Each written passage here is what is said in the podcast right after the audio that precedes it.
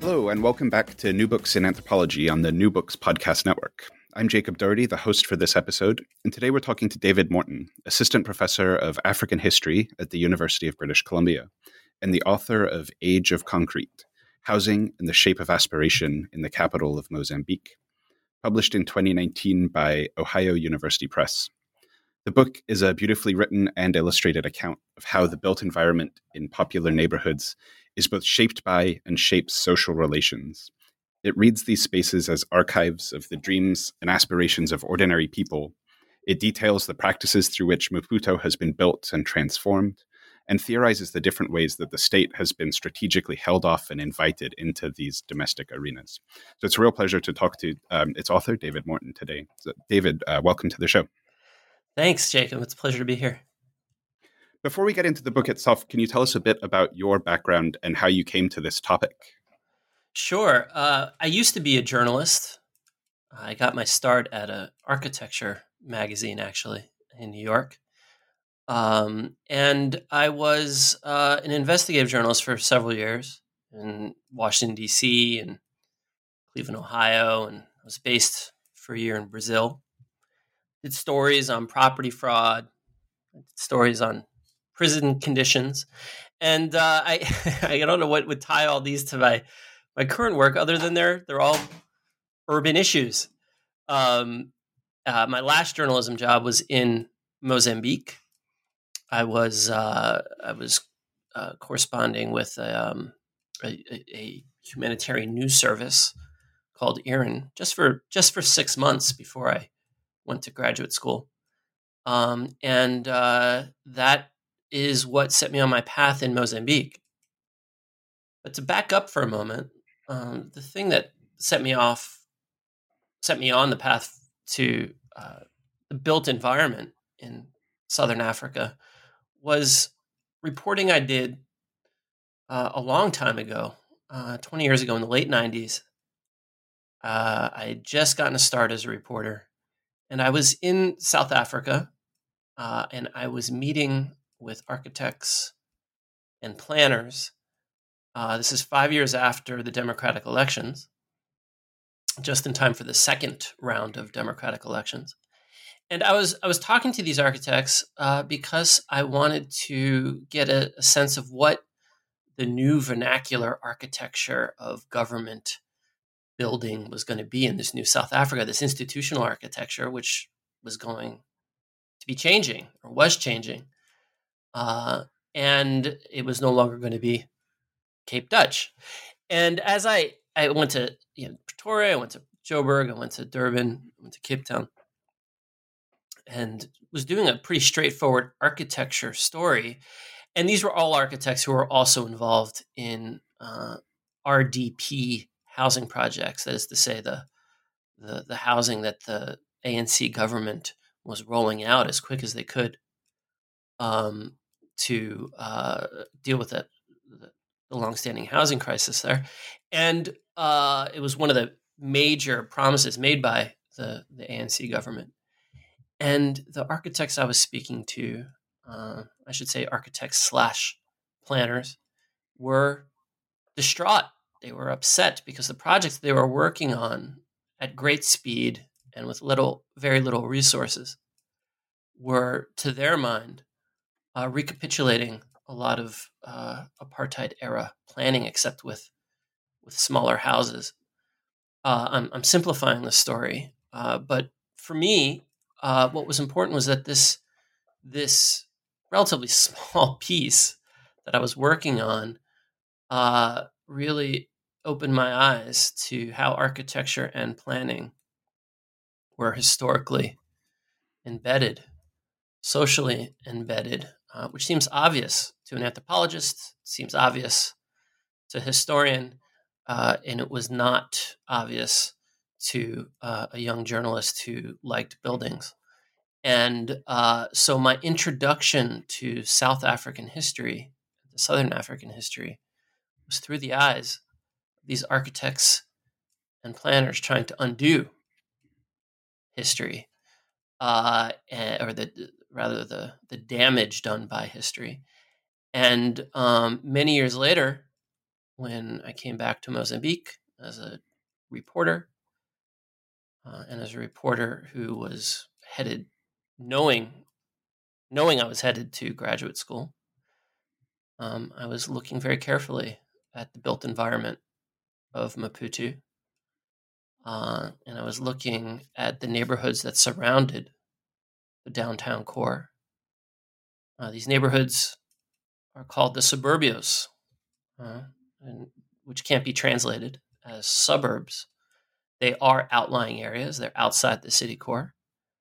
Uh, but they are types of neighborhoods that uh, are prevalent in most African cities, neighborhoods that don't uh, have uh, official planning, aren't they don't necessarily have paved roads, they don't have uh, a full complement of municipal services, electricity, sewage systems, running water, drainage. Uh, that picture's changing. Uh, at the time, uh, the neighborhoods looked a lot like they had uh, 10, 20 years, 30 years beforehand. But the but the major thing was that these were not neighborhoods that uh, appear in historical literature uh, or, or, don't appear frequently. They're mentioned. The historical actors that appear in urban histories live in neighborhoods like the suburbios of Maputo. Uh, but the histories don't tend to discuss them as places that people made.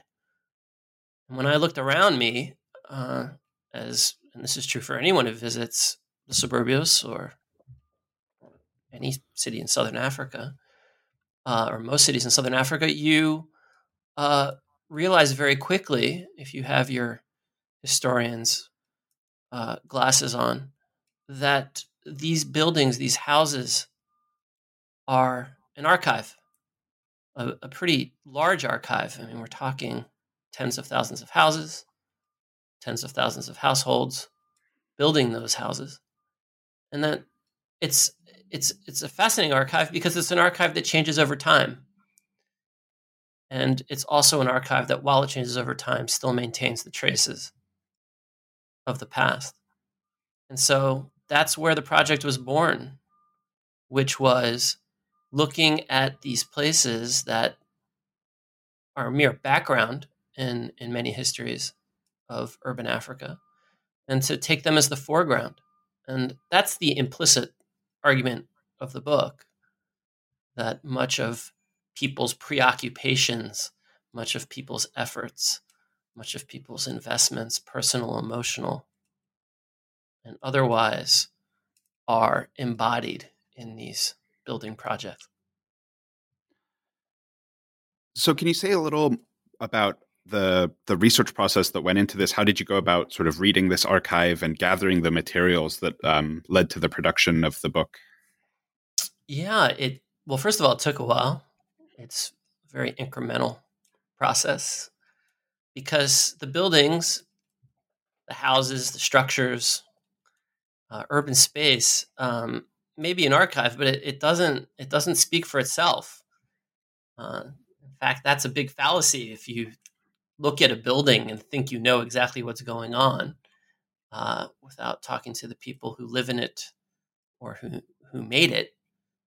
Um, and so I knew that this was going to be an oral history project.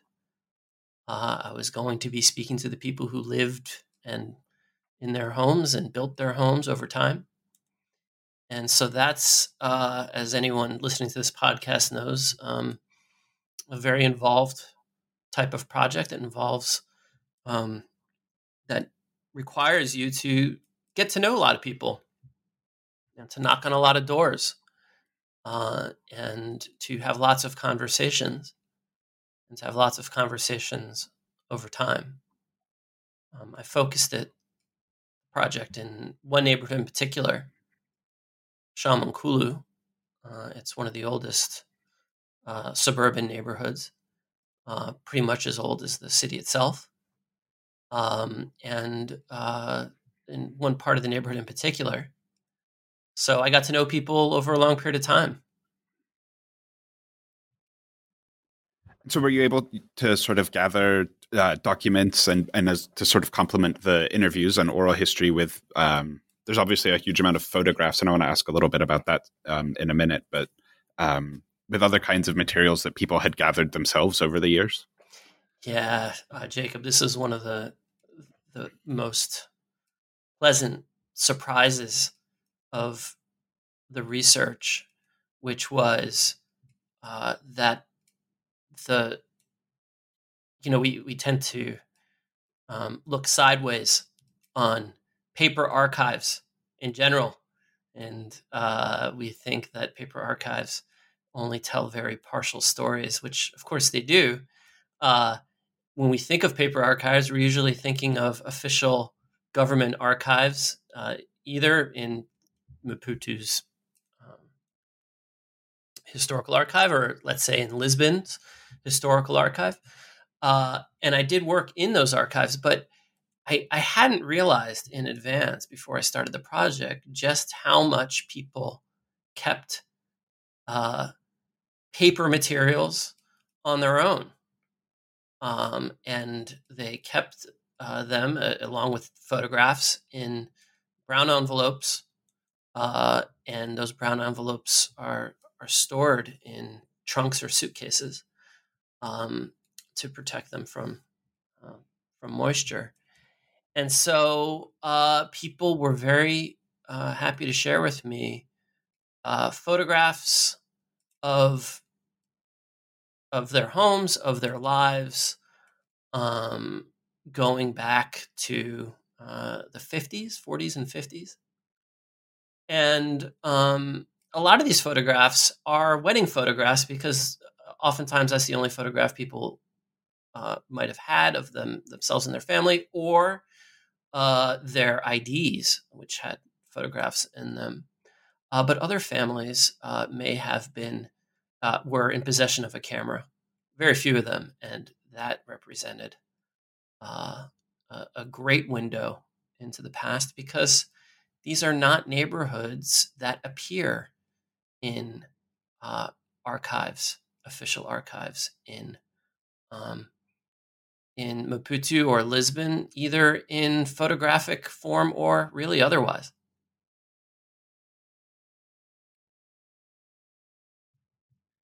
So, so throughout, you're sort of focusing on the kind of ordinary practices of home building, um, and there's an overarching argument in the book about what this tells us about the continuities and differences that we can see between the colonial and post-colonial periods, and and how this attention to this kind of everyday housing practice um, shapes our understanding of the process of decolonization.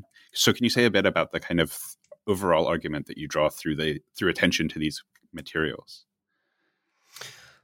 Um, I would say that there's uh, there's multiple arguments here um, in uh, that that are clearly that are obviously related to each other. Uh, the an overarching argument would be that there is a politics to house construction that doesn't call itself politics, uh, that it overlays with this uh, with notions of what it is to decolonize, uh, and that to tell the story of decolonization in Maputo is not just to talk about what a new government wanted to do. It's not to talk about the struggles, the armed struggle for independence before uh, 1975 uh, which was very limited in these neighborhoods. Uh, it's to talk about another kind of decolonization, other kinds of decolonization uh, involving people breaking down the structures of inequality while building their homes. People are not, people in the suburbios were not freedom fighters, at least for the most part police, secret police of the port, the Portuguese secret police was very adept at suppressing dissent. There was no parties contesting elections. There was no because there were no meaningful elections, uh, and so you have a politics that is submerged if you only look at newspapers. But that becomes apparent when you talk to people about building homes in places where their lives were uh, made to be precarious. That is a political act. When you do things that are contrary to expectation than what you are supposed to do, when uh, you build a concrete home, for instance, in a place where building in concrete is prohibited. Now, there's a break in the story, and that's between chapters three and four. And that's the break at independence. And the last two chapters deal with the first decade or so after independence. And here you have a kind of politics that is perhaps more like what we think of when we think of politics, which is to say, people are very consciously trying to bring the state into their lives. They are, uh, when they act and do things on the ground, they are often doing so in the name of the new government, the new state, uh, even though they may not have been instructed to do so. Uh, and so the projects that I discuss in those latter uh, uh, two chapters and the, the, episodes that I, I talk about are really about people not just relating themselves to this new state, but in doing that, kind of bringing it into being. We don't like to talk about starting from scratch. As historians, we, we, would say that that's never really true. But the new bureaucratic apparatus, the new state, the new relationships of rights and responsibilities was, if not being made from scratch, uh, being uh, made very nearly from scratch. There's another uh, really interesting tension that you point out that runs through the book about how you navigate the politics of representation of around these this kind of discourse, this pathologizing discourse around African cities that are so often defined only in terms of crisis or absence. Um, so at the same time, you're trying to avoid that, but also recognize the kind of the struggles and the the difficulties that house builders had to overcome. So can you say a little bit about how you've how you've tried to manage and hold that tension um, throughout your work here?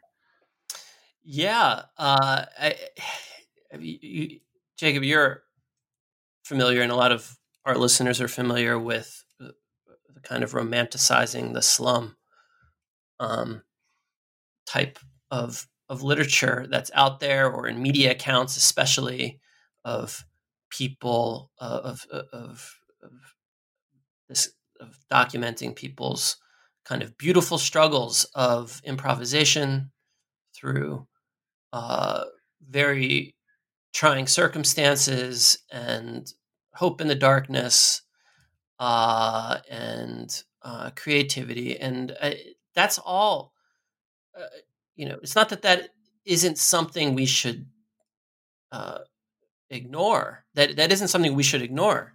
Certainly, there are inspirational stories of people in um, in uh, these neighborhoods, and at the other side of it, there's the type of literature that is simply about how awful it is to live in uh, places that are just dismissed as slums.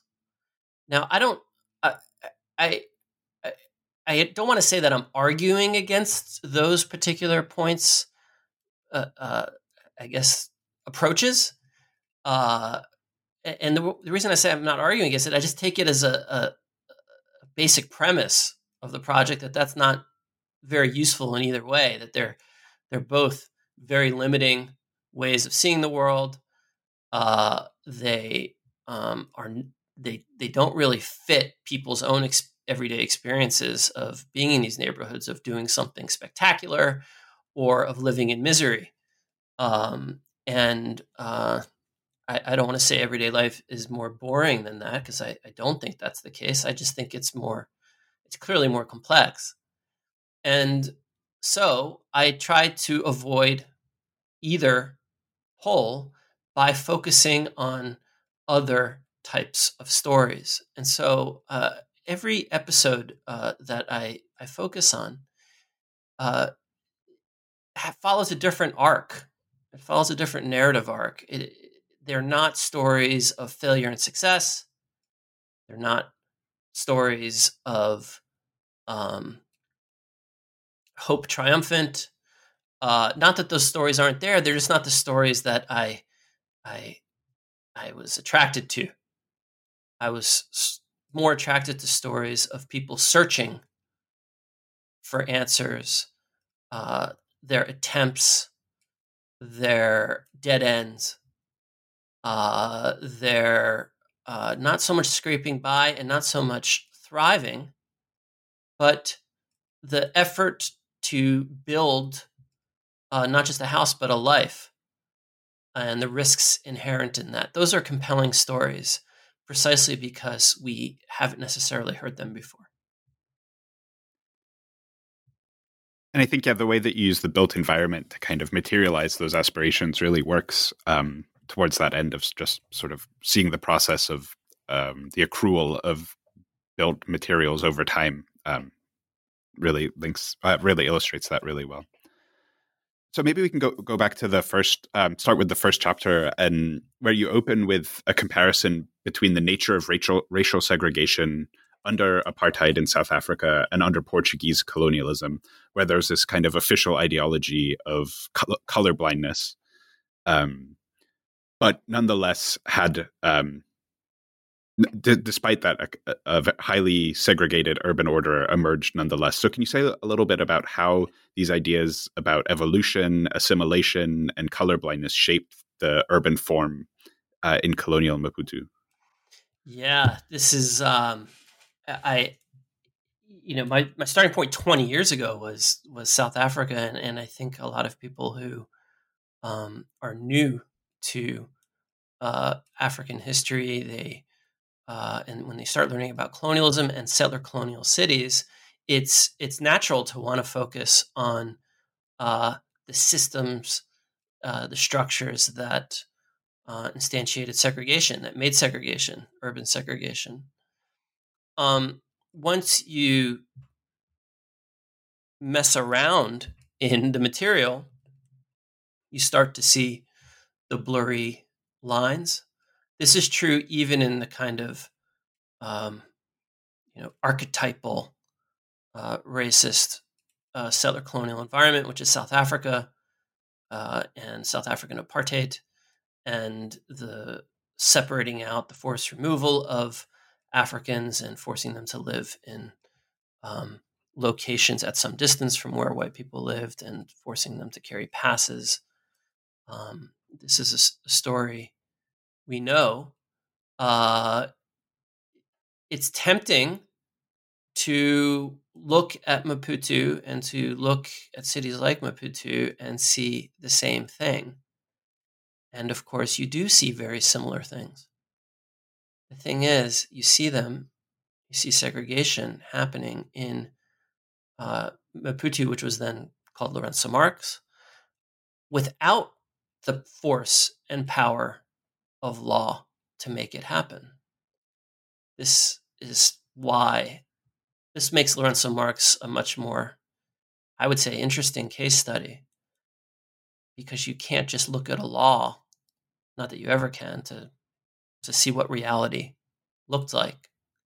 How is it that Lourenço Marques became a thoroughly segregated city, despite the fact that the Portuguese claimed to be colorblind?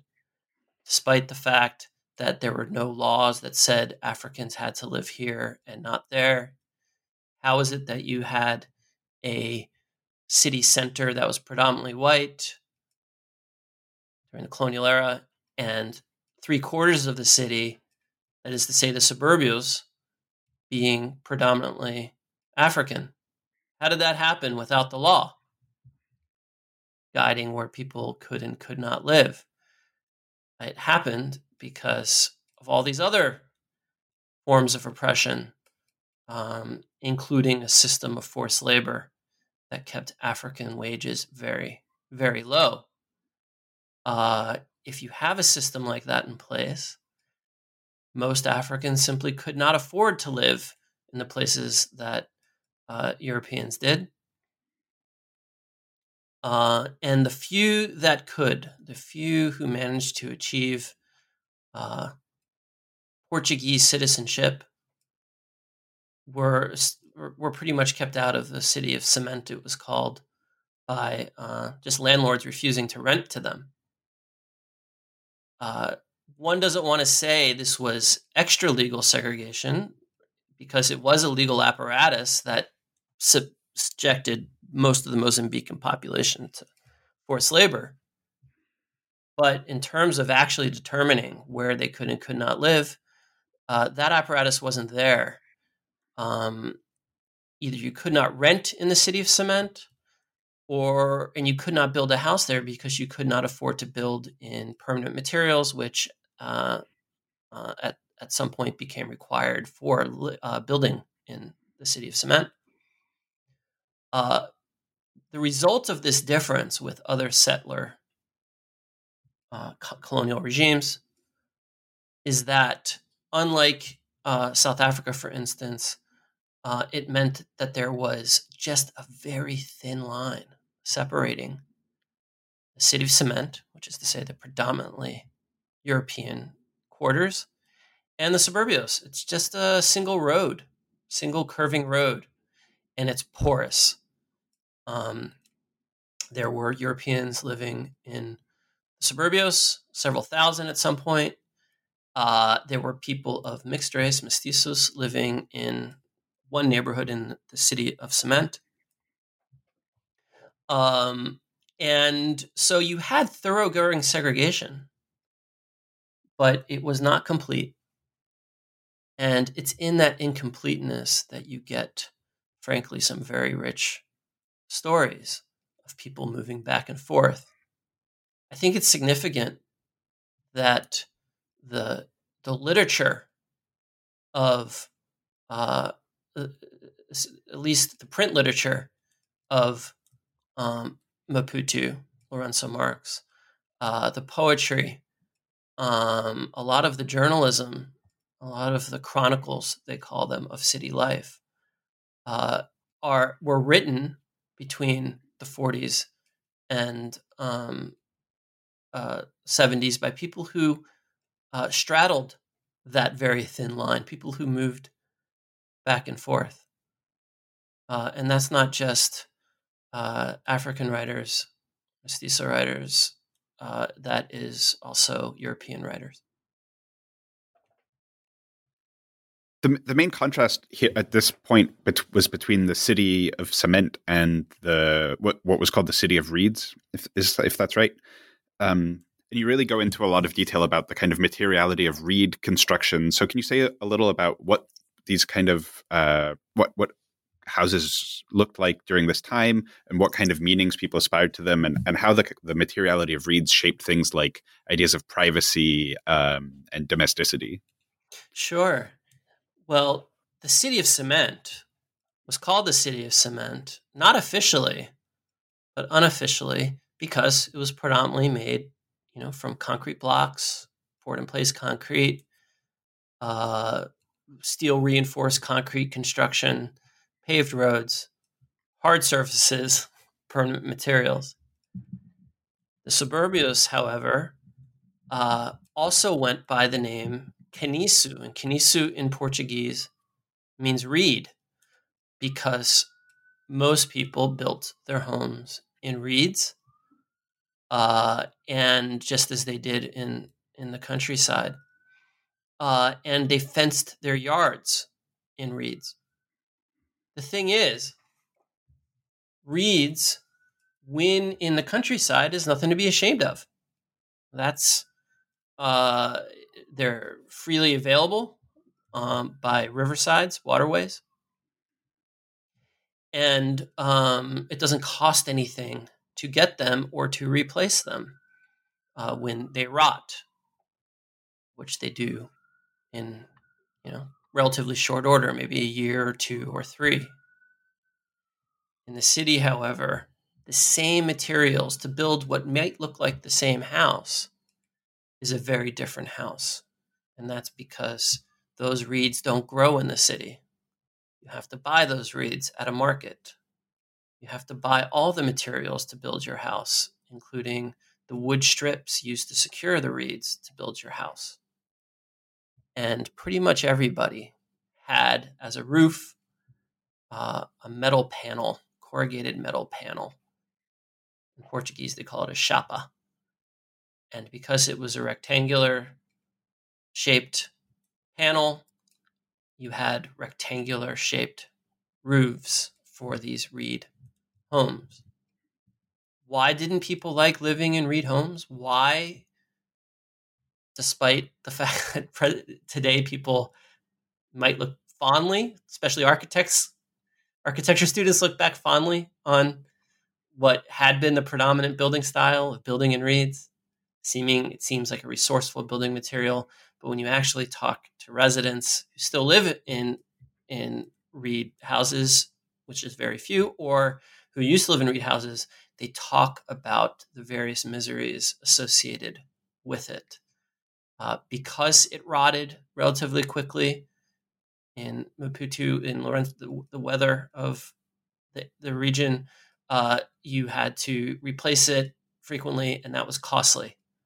Um, because houses were much closer together than they were in the countryside, you didn't have much privacy because you can sort of hear what's going on uh, next door.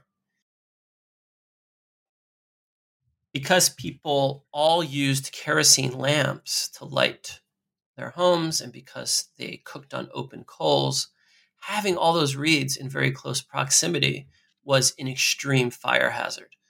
And it, uh, the many houses uh, when there was a fire, many houses might be burnt to the ground in in the process. And so reeds didn't just symbolize or embody living in the suburbios. It was uh, both the the the substance and symbol of poverty and of misery, and no one was particularly proud of their uh, reed house. Uh, that isn't to say that there weren't some fine examples of reed house construction. There certainly were. And in the 60s and 70s, people were painting the door frames of uh, and window frames of their uh, reed houses in beautiful patterns. Um, but people always aspired to build something more permanent, more protect that would protect them more against the elements. And those who had greater means did build houses with uh, with materials that were, I guess, more protective against the, the climate. And that was that those were the houses of wood and zinc. And these are uh, essentially wood framed houses, paneled entirely in those uh, metal panels. Um, in Portuguese, they just call them madeira zinco, wood and zinc houses. And so those with greater means built in wood and zinc houses. Uh, those of a lot of means, a lot more than others, would build much bigger houses of wood and zinc. Uh, they called them chalets, uh, and these are these are essentially the palaces of the the of the suburbios. Um, problem with that material is it resulted in houses would be like ovens during the day. Sun was out, and at night they'd be very cold. They might block against the wind, but not not against the chill. And so there was an aspiration for more permanent materials. Uh, and beginning in the 1960s, people began to build in concrete blocks because they had more money in their pockets and they could afford it. But the conflict arose because building in permanent materials was by law prohibited in the suburbios. And why was that? Because um, the authorities thought of these neighborhoods, the three quarters of the city, as temporary. places that there would be future development along proper planned lines. And for that vision, for them to maintain that vision, meant that people couldn't build concrete buildings that would be hard to bulldoze. And so people were kept in permanent suspense for some future date that never arrived when the municipality would upgrade the landscape um, uh, and build what it thought of as a modern, proper, properly modern city, uh, and to enforce, to preserve that image, uh, they would uh, threaten to demolish anyone who built a house in concrete. Um, the book is called Age of Concrete, both because of that that episode of people um, risking a great deal to defy the law and build build in concrete uh, in the last decade or so before independence, but also because of what building in concrete embodied for them. Uh, aspiration in the general sense, sure, you know, it's a sort of abstraction, but the associations with concrete are with permanence, with uh, moving forward, with uh, a word that we toss around a lot, but it it it simply applies, which is uh, what it means to be modern. And people looked across that boundary between city and suburbia, and they thought, why do they get to build in concrete and not ourselves? Are we not part of the city as well?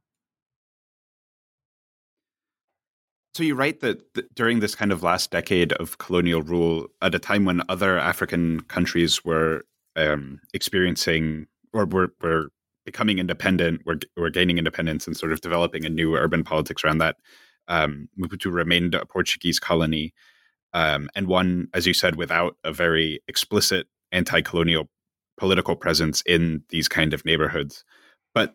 Living conditions and municipal services became the place where critiques of the racial colonial state were being articulated in somewhat indirect ways. So, what kind of demands were people making, and, and what effect did they have on the development of the built environment in the suburbios? Sure. First, I want to establish what the stakes were, what this, what the, the kind of security environment was in the yeah. 1960s. In the early 1960s, Portugal is trying to push back the forces of decolonization. They are uh, they are intent to stay in Africa. Uh, they have five colonies, and there are uh, insurgencies emerging in three of the major ones, uh, including Mozambique, Frelimo, which is the uh, armed guerrilla movement forms in Tanzania uh, in exile. And they launched their war for independence in 1964. Uh, Portugal, meanwhile, while it now has to fight these this war, also has to fight a war for hearts and minds. And they are intent on developing these cities uh, with industry, cities of Mozambique and Angola, um, with industry, uh, uh, factories, uh, encouraging more uh, immigration from Portugal.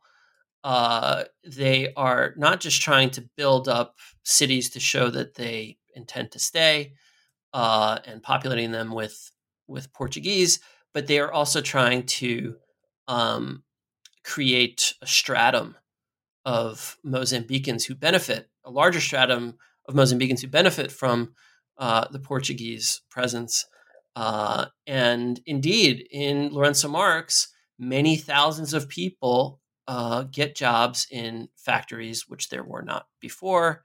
Um, at retail, uh, at all all the new stores that uh, sprout up in Lourenço Marques to serve mostly the um, European population. Uh, the burgeoning tourist industry of Lourenço Marques. uh, uh, there's a lot of service workers, uh, new jobs, and there's 10,000 over 10,000 um, uh, African men working in the construction industry, and there's more uh, buildings being built um, in Lourenço Marques in the 1960s than there had been in the entire history of the city to that point. Uh, and so you have, um, uh, on the one hand, uh, what seem to be more opportunities, and there are more opportunities for for the Afri- uh, for African residents of, uh, of Lourenço Marques and for Lourenço Marques and for many uh, people in southern Mozambique who make their way to Lourenço Marques. Uh, at the other side of it, though, because of the war, um, and not just because of the war, uh, the Portuguese regime uh, unleashes its secret police uh, on uh, on Mozambique. Uh, they had already had a, an office of the secret police in in Lourenço Marques, but in the 1960s, uh, that office went uh, into uh, essentially overdrive, and they extended their network of informants throughout the city, in workplaces, in the suburbios, in the cantinas. Uh, people suspected each other of informing on them. if you were a suspect, you'd be brought in for questioning, perhaps tortured uh, and many were imprisoned. Um, this is why the armed guerrilla movement did not make much headway in uh, Lourenço Marques. Many people who headed Frelimo had lived in Lourenco Marx, and the experience uh, shaped their understanding of what Portuguese colonialism was. Um, but uh, in 1964, with the outbreak of war, the secret police successfully rolled up uh, Frelimo's uh, network in the suburbios uh, and really clamped down on the media, which is not to say that the media was entirely muzzled, uh, but it, it was mostly muzzled. And even to talk about racism, to acknowledge racism, was a problem to acknowledge the suburbio's existence was a problem. Uh, there was this one newspaper that I wrote I write about uh, in in in one of the chapters, uh, a newspaper called A Tribuna, uh, the Tribune. Uh, it didn't last very long, at least not in its activist phase, but it, it took advantage of a little bit of a relaxation in in, in censorship in 1963 to publish a series of articles called The City of Reeds. And this was a radical intervention. One, because it called these neighborhoods, suburban neighborhoods, the City of Reeds. Uh, and that was a deliberate provocation to be to show that it was kind. They were, these neighborhoods were the wretched mirror image of this place, commonly called the city of cement. And the newspaper would publish testimonials of residents of the suburbios talking about the conditions in which they lived. Now, this was still a really restrained debate.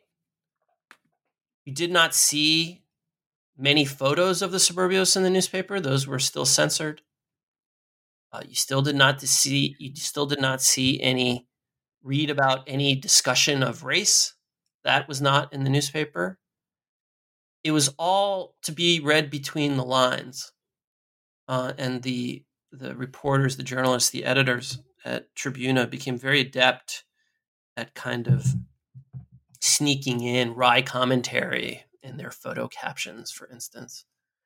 Um, but wryness was essentially as far as it could go. The series of articles and editorials, who did they target? They did not target racism. They did not target uh, the colonial economic system.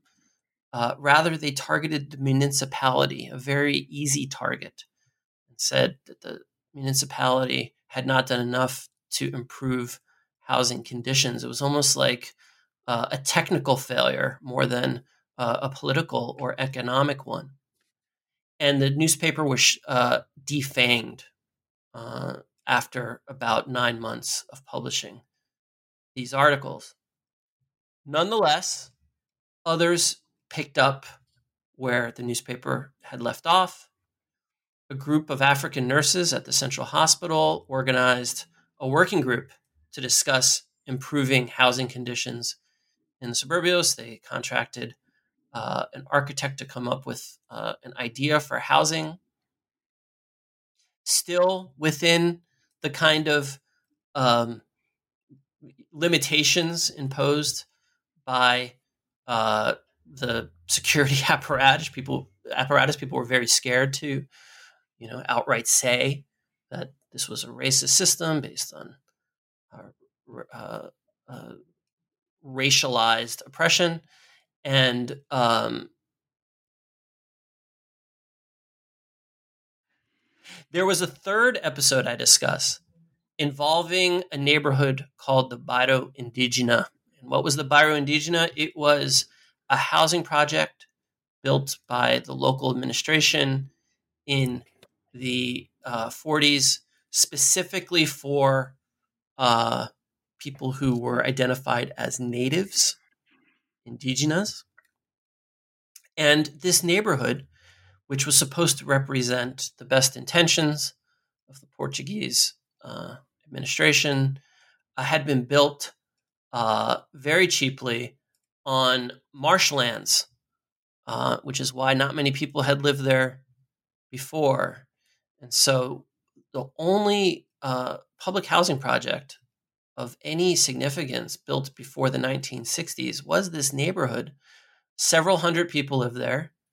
Uh, people who uh, were very angry by the conditions in which they were compelled to live because every year there was severe flooding in the Bairro Indigena. The administration did very little to, to maintain the place. Uh, in the 1960s, in 60, 1964, the administration sent uh, a team of sociologists, social workers, sorry, to the neighborhood.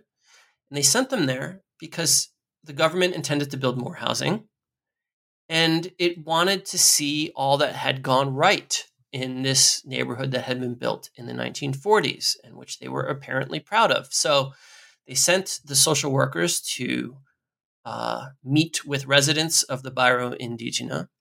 And they had a big group meeting.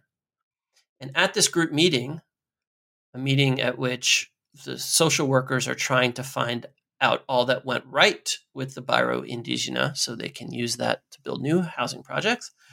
Uh, the people who attended that meeting essentially shouted down the social workers. They were so angry about the conditions in which they were living. The social workers in their report said that they were surprised by the harsh reaction, and they chalked it up to the fact that the residents had never been asked their opinion about anything relative to the government.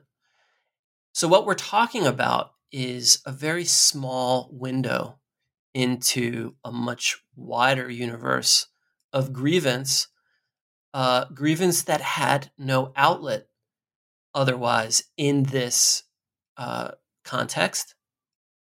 And what I, I think it's very significant that it was around the question of housing and the conditions of the suburbios. Why? Because housing, buildings, these neighborhoods are visible in a way that other sources of grievance are not. You can't avoid these neighborhoods when you fly into the airport. When you drive to the airport or when you drive to South Africa, as many, well, essentially all European Europeans living in around St. Mark's, and certainly the administrators would do at one point or another, you could not avoid the fact that these neighborhoods were in low lying areas, frequently flooded, and people were living in terrible circumstances housing became a flashpoint, perhaps the only flashpoint, the only means of of uh, of bringing uh, grievances into public debate. And I argue in the book that the reason for this is not because housing was the only issue people cared about, but because it was easy enough for Portuguese administrators to write it off as a technical problem, a technical problem in which the culprits were local administrators. Lisbon, where you had uh, you now had a modernizing, uh, self-described progressive dictatorial regime, uh, it was easy for them to open up local officials in uh, to expose local officials in Lourenço Marques to critique. So, uh, what I argue in the book is that these are the reasons why housing and shape and and and the shape of the suburbios uh, was the politics of Lourenço Marques. Um, if we're talking about the politics of decolonization. One of the the other interesting aspects of this that you mention um, in chapter three is the way that racial anxieties around the living standards of poor white families shaped um, the state's attitudes towards the built environment. And this really reminded me of work by Ann Stoler on in Indonesia and Kelly Hernandez on the early history of Los Angeles about the way that um, poor white families' living standards um, become such a source of, of anxiety. So, can you say a little bit about why that was particularly problematic for the colonial government and, and what knock on effect that anxiety had on the governance of the African population of the city? Sure. Um, the I, am unfamiliar with Kelly Hernandez's work, although now I'm sure to to check it out. Uh, the the problem uh, is the issue is similar to what it is in many settler colonial societies, which is the so-called poor white problem. Uh, the many Europeans, and not just those in administrative positions, had a great deal of anxiety about the position of whites versus the position of blacks. Uh, there's been, you know, you can look at lots of different cities uh, historically uh, in colonial contexts uh, in which uh, wealthier or better off whites seek to rescue poor whites from comparison with Africans because it makes all whites look bad if you have poor and illiterate uh, Portuguese living uh, in the suburbios, and there were many. This uh, impacted the the how uh, the politics of uh, the policies of housing.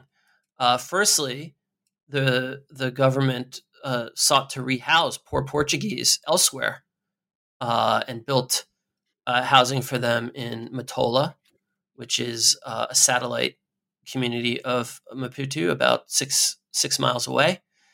Um, and but there was another episode in the 1960s uh, that um, that I think uh, really revealed um, just how uh, how much these anxieties drove um, uh, local politics, uh, which was the case of the Bairro Clandestino, which which is um, which literally which in translation means the clandestine neighborhood um, what was clandestine about it?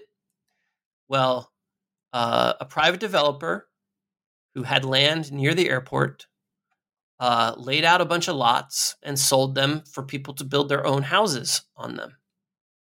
At the time, it was becoming very expensive to live in the city of cement because of the influx of Portuguese settlers, because of the development. And there were many Portuguese who could not afford to live there. And so they took the opportunity to purchase uh, properties uh, out by the airport. And uh, these were properties that didn't have roads uh, connecting them to the main grid. They didn't have running water, uh, and they didn't have electricity, and the municipality uh, freaked out.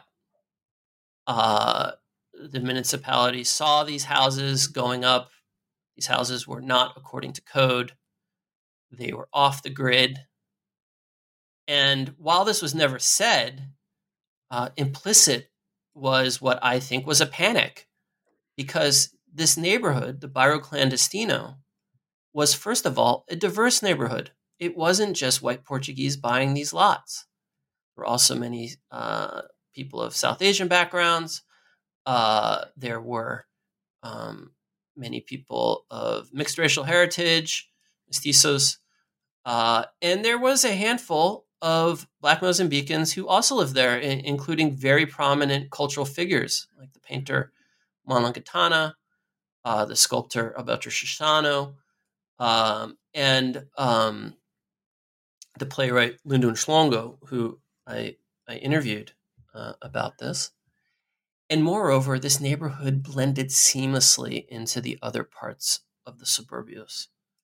So I argue that the, the, the order to demolish these hundreds of houses came from uh, a panic over the proximity, this new proximity of uh, black and white, the boundary that had at least symbolically divided people had been blurred.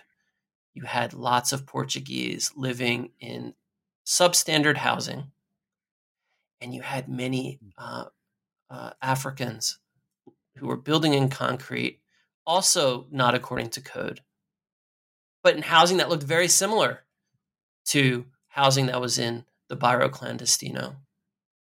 So that these these sort of long-standing notions that there was a civilized uh, European city that was the city of cement, and a fundamentally uh, a fundamental other place called the suburbios where Africans lived, and that was fundamentally rural in character and ruled by uh, traditional leaders officially, just like they were in the countryside. Well, that boundary had had just broken down. It was a different story than when you had uh, poor Portuguese living in, say, wood and and zinc houses. Uh, that was not as threatening as this was because in this case you had an upwardly mobile group of uh, black Mozambicans the res- end result was that this neighborhood was saved from demolition, uh, but it set off uh, a bureaucratic, um, I, I guess, a bureaucratic witch hunt for concrete structures elsewhere in the suburbios being built by Black Mozambicans. Maybe we can uh, jump ahead a little bit to the era of, of, decolonization and talk a bit about some of the key aspects of Frelimo's urban policies and, and how those fit into their broader kind of revolutionary agenda. So, what, what were some of the core changes that uh, Maputo experienced around independence, and, and how did cities figure into Frelimo's overall politics? Um, I, you mentioned they had the kind of a similar anti-urban ideology that a lot of other nationalist movements had during this time period? So, first of all, Frelimo described itself as a revolutionary socialist movement. It was uh, not keen on the kind of gradualist approach it saw in other uh, independent African countries af- uh, after independence uh, which it regarded as soft. Um, it, it was all in when it came to the notion of a scientific socialism, formulas that were would um, transform uh, Mozambique and uh, relations of power. And um, in, in, short, this wasn't just independence. This was a revolution, supposed to be a revolution in its in its sort of truest form. That said, we're talking about a lot of contradictory strains within this uh, regime. Uh, within Frelimo, there were people who described themselves as more pragmatic. Uh, there were people who described themselves as as uh, or thought of themselves as uh, idealistic uh, radicals, unwilling to compromise. Uh, of course, somebody outside the regime would think of them all as pretty uh, un, unpragmatic. But in any case, within the regime, there were people of different minds of how to approach um, the, the, the great problem of underdevelopment in in Mozambique. Mozambique was ninety percent rural. People who were in regime uh, in the regime were largely people who had maybe grown up in rural contexts but had spent a lot of time in cities uh, such as in the suburbios of Lourenço Marques. They had a very contradictory attitude uh, towards cities. Uh, they thought of authentic Mozambicanness as residing in rural areas. They thought of cities as artificial colonial creations.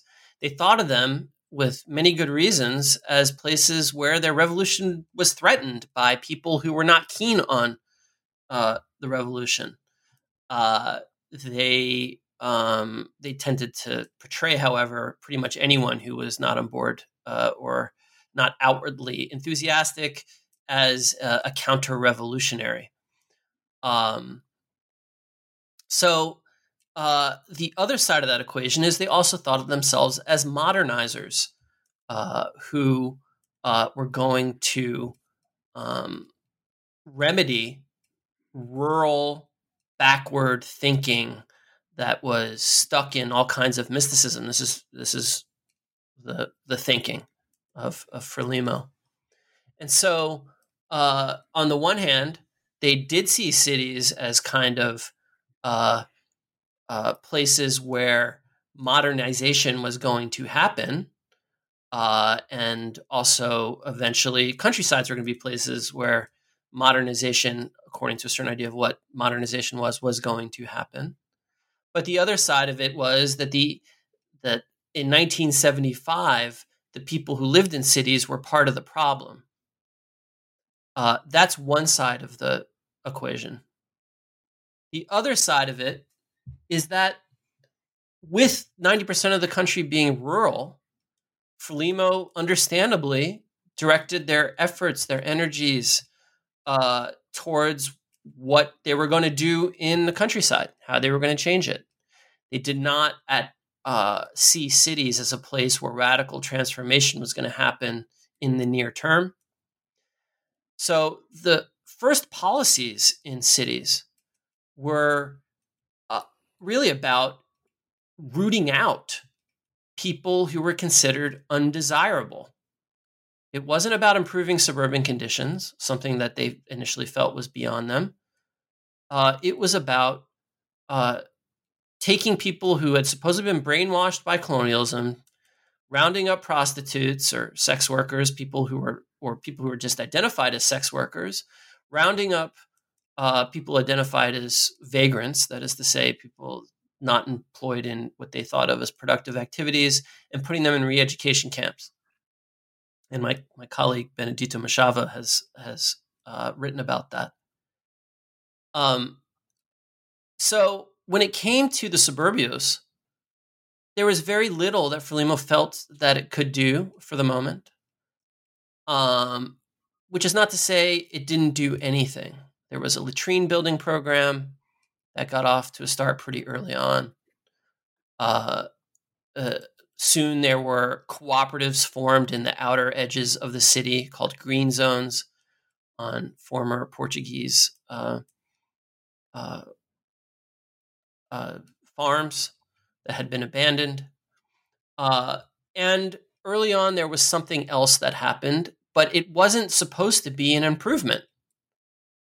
It was supposed to be an emergency measure, and it was this it was because of the flooding in the first year of independence, some another round of flooding. I mean, it happened every year, but sometimes it was worse than others.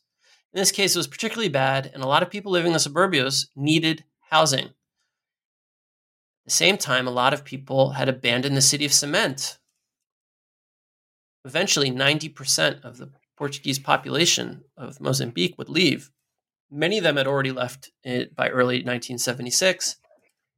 And when Frelimo, needing to house all these folks in, who'd been washed out of their homes, saw an opportunity. They were going to uh, uh, appropriate abandoned housing in cities of cement to house uh, the victims of flooding.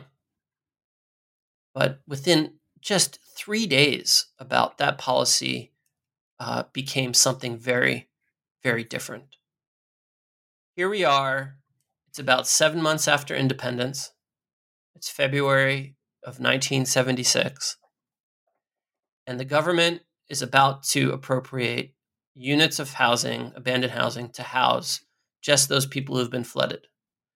But once that idea gets batted around the highest levels of Frelimo, the more ideologically charged among them win a very brief debate and say rent who they say rent is exploitation of man by man all rental properties in cities of cement should be appropriated. Now, who does this hurt in cities of cement? It hurts uh, mostly a, a, lot of kind of modest landlords who decide to stay, people who might only have six units in a small building. Um, this is to say, among people who decided to stay, it hurts people who were collecting rents who had already left the country, and so they were collecting rent from abroad. Uh, and Frelimo characterized them as as, as counter revolutionaries who were using that money to then fund uh, attacks on Mozambique or potential attacks on Mozambique. So, February 3rd, 1976, the president of Mozambique uh, has a speech in which he, um, he gives a speech. Uh, he renames, this is when he renames the, they rename the city uh, Maputo. And Maputo, he says, uh, will now have a Mozambican face because Frelimo is now nationalizing the city of cement and other cities of cement in the country. And he describes how all these buildings were built by the sweat of Mozambican labor and financed by the exploitation of Mozambican labor. But now they belong to the people. The people will be able to live there. There will no longer be apartheid in Mozambique. Now, he qualifies his statement and says not everyone will be able to live there, really, just the people who could afford to pay the rent because it can't be free. And it can't be free because we have to maintain these buildings. So there's still going to be, he acknowledges, a kind of class segregation. This is the more pragmatic side, I guess, showing through, what some would call pragmatic. Uh, and the, here's where things get really interesting because the following day, and I, I got this story from the former minister of, of Housing and Public Works. The following day, thousands and thousands of people show up at the ministry ready to register their houses, their units with the government, so that they no longer pay rent to a landlord, they pay it to the government. Just in accordance with uh, the president's speech. The thing is, and this is what the minister told me, there shouldn't have been that many people because there were not that many people living in the city of cement at the time.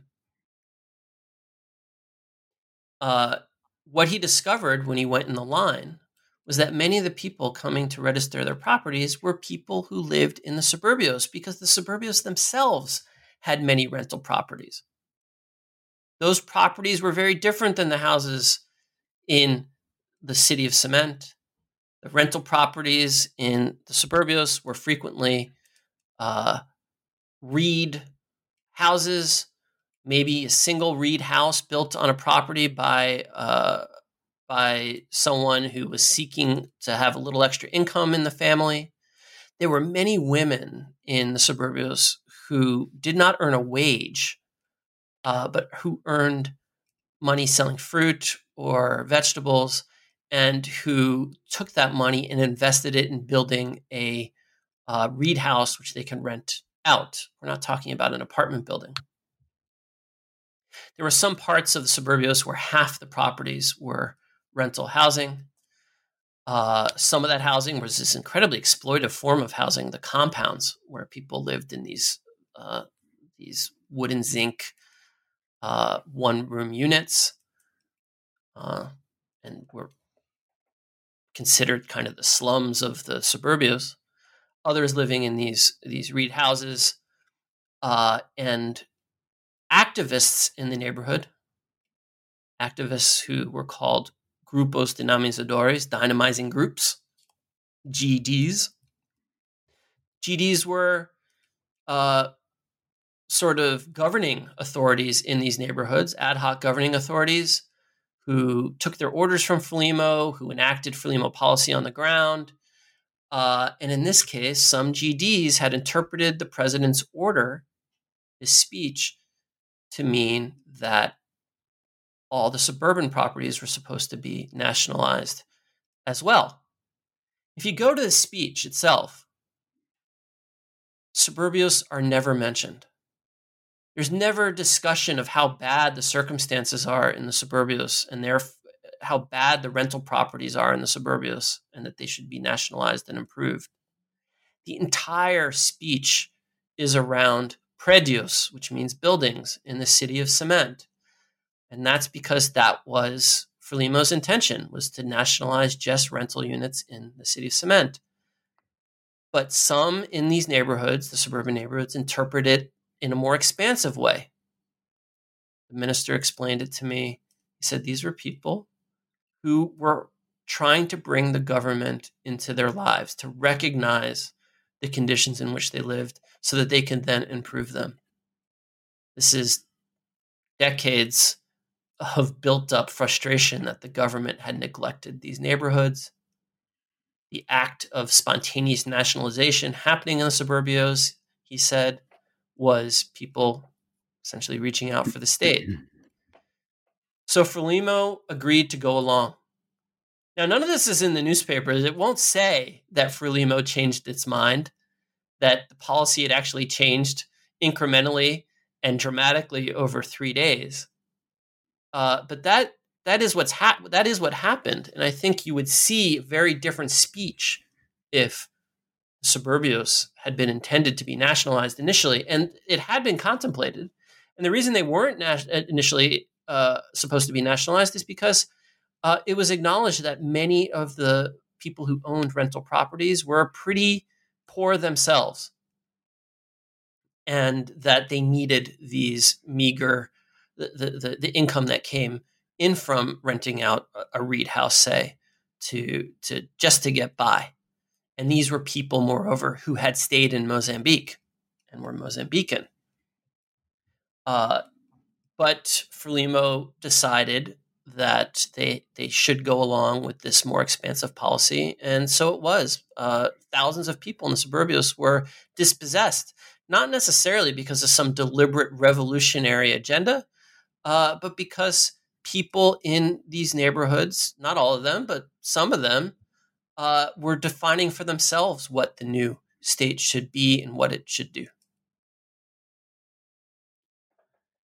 I think, and that takes us in quite um, nicely to an equally contradictory project, um, or contradictory in the minds of the, the Frelimo, was this upgrading project that took place in the late 1970s that was driven by the relationship between local residents and these international planners who came in. So, can you say a bit about this upgrade scheme? What distinguished it from other forms of um, dealing with uh, slum communities at that time, and and why it was so driven by popular participation?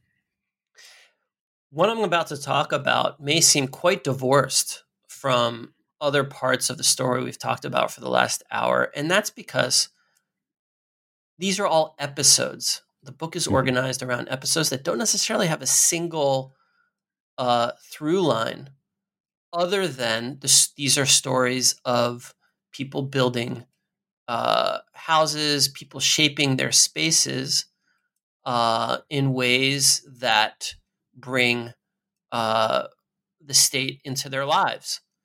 Um, now, this particular case, uh, I thought was enlightening for a number of reasons. One, it was the first quote unquote slum upgrading project in Mozambique after independence.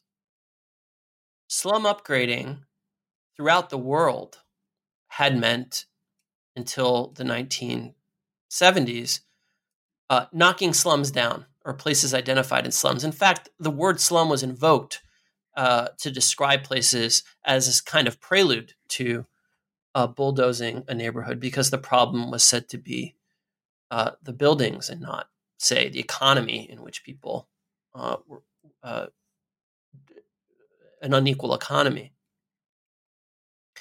and so what you had was the World Bank put up some money contracted, paid for uh, an architect, a Swedish architect, to come to Mozambique to what was then a very bare bones housing and planning department. Uh, there was not much technical expertise of that kind in Mozambique. Most architects had left the country at that time. Um, and this Swedish architect had an idea. And the idea was given that there were so few resources available, even with the help of uh, the World Bank, uh, and given this ugly past of displacements and removing people, not just in Mozambique, but elsewhere throughout the world, really, that he wanted to try something more modest. And that something more modest was to simply put roads of access through uh, suburban space. Now, these are neighborhoods that didn't have, uh, they had essentially paths uh, for the most part. Maybe there was uh, one road that went through that was a relatively narrow road that one or two cars might be able to pass next to each other. Uh, one car, essentially one lane or two lanes, but dirt in any case, uh, would not allowing access to ambulances or fire trucks into the middle of neighborhoods. And so he got the green light for this. And what it was going to involve was talking to the local Grupo Dinamizador, the dynamizing group, that local ground level authority, and saying, What do you think about this idea of simply opening up some paths of access? And the, the GD said, Yes, great idea. They had a big meeting of all the people in the neighborhood, and they were very excited about it uh, a pilot area was chosen. And this is where a pretty massive uh, collaborative effort began because lots of people had to be involved in the effort. First of all, to draw up where the paths of access were supposed to go. Uh, and then for people to decide uh, how they were going to move their houses out of the way. Now, these are reed houses. So it's easier to dismantle them and put them back together than it would be if they were concrete. Um, so at these big meetings, uh, people agreed to the idea of putting these roads of access. And part of the reason they want, much of the reason they want these paths of access is because they were told that putting the paths of access through is prelude to more infrastructural improvement which is to say, you may want water, you may want electricity, you may want sewage. The thing that's going to enable that is putting these paths of access through. And when resources are available, having these paths of access will make it possible to do these other infrastructural changes. But that this would be incremental change. First, you had to put these paths of access through. So people got to work, and one of the first things that happened was that the architects, uh, a Canadian architect named Barry Pinsky and the Swedish architect named Ingemar uh, Seyfors, they came back with a plan which would have involved very minimal interventions in this neighborhood. They were well meaning. They thought that because of the history of displacements in late colonial Lourenço Marques, in which you know large numbers of people were moved to make way for infrastructural projects that benefited the city of cement, uh, that they should do as little damage as possible. And so they drew up these kind of twisting roads of access. And the neighborhood came back and they said, no way. And the group, the GD said, this is not a properly modern plan. Properly modern plan has a rectilinear grid. We want a grid and we'll move more houses out of the way if that's what it takes. And so the architects went ahead and made a plan that involved a grid. And it was from that point forward, the drawing of these lines and connecting this neighborhood with the urban grid of Maputo that really energized the people in this neighborhood because once they got that, once they had this connection, it awoke other desires, which is not to say they did not want water before, which is not to say they did not want electricity before, but it never rose to the level of a demand. Now you had a kind of pathway for the demand. You had the literal pathway, these new roads of access, but people remembered the promise that once you had the roads of access, then you could have the water. And they demanded water. The architects didn't know what to do because it wasn't up to them to be able to provide water. The municipality, uh, which was operating at kind of a bare bones at this moment, um, finally agreed uh, to provide water to the center of these newly made blocks, although not to each house um, and residents ran to their shovels to begin digging the trenches for the water pipes. They were so excited by by the prospect. Now, because this couldn't be repeated, this project, it's called the Maxaquene project, because it couldn't re- be repeated to the entire city, it became a problem. Why was it a problem? Why couldn't they just do this everywhere? Because it depended on the World Bank funding it, but it also depended on the okay from the higher ups at Frelimo. And there was not a lot of enthusiasm for this particular upgrade project. And there wasn't a lot of enthusiasm for it, although there were good words said about it. There was not a lot of enthusiasm for uh, having it repeated throughout the city because what it did was it acknowledged the permanence of these suburban neighborhoods of substandard, what was understood as substandard housing. Whereas in the minds of many within the regime, to be properly modern meant to have the kind of big, uh, concrete um, housing slabs that you saw, for instance, in Eastern Europe. That's what uh, a socialist country provided its citizens. Uh, and so um, the project kind of died there. It served 50,000 people. And even to this day, that neighborhood, Maxaquene and the one adjoining it, Polana uh, are marked by these um, grids, unlike the rest of suburban space.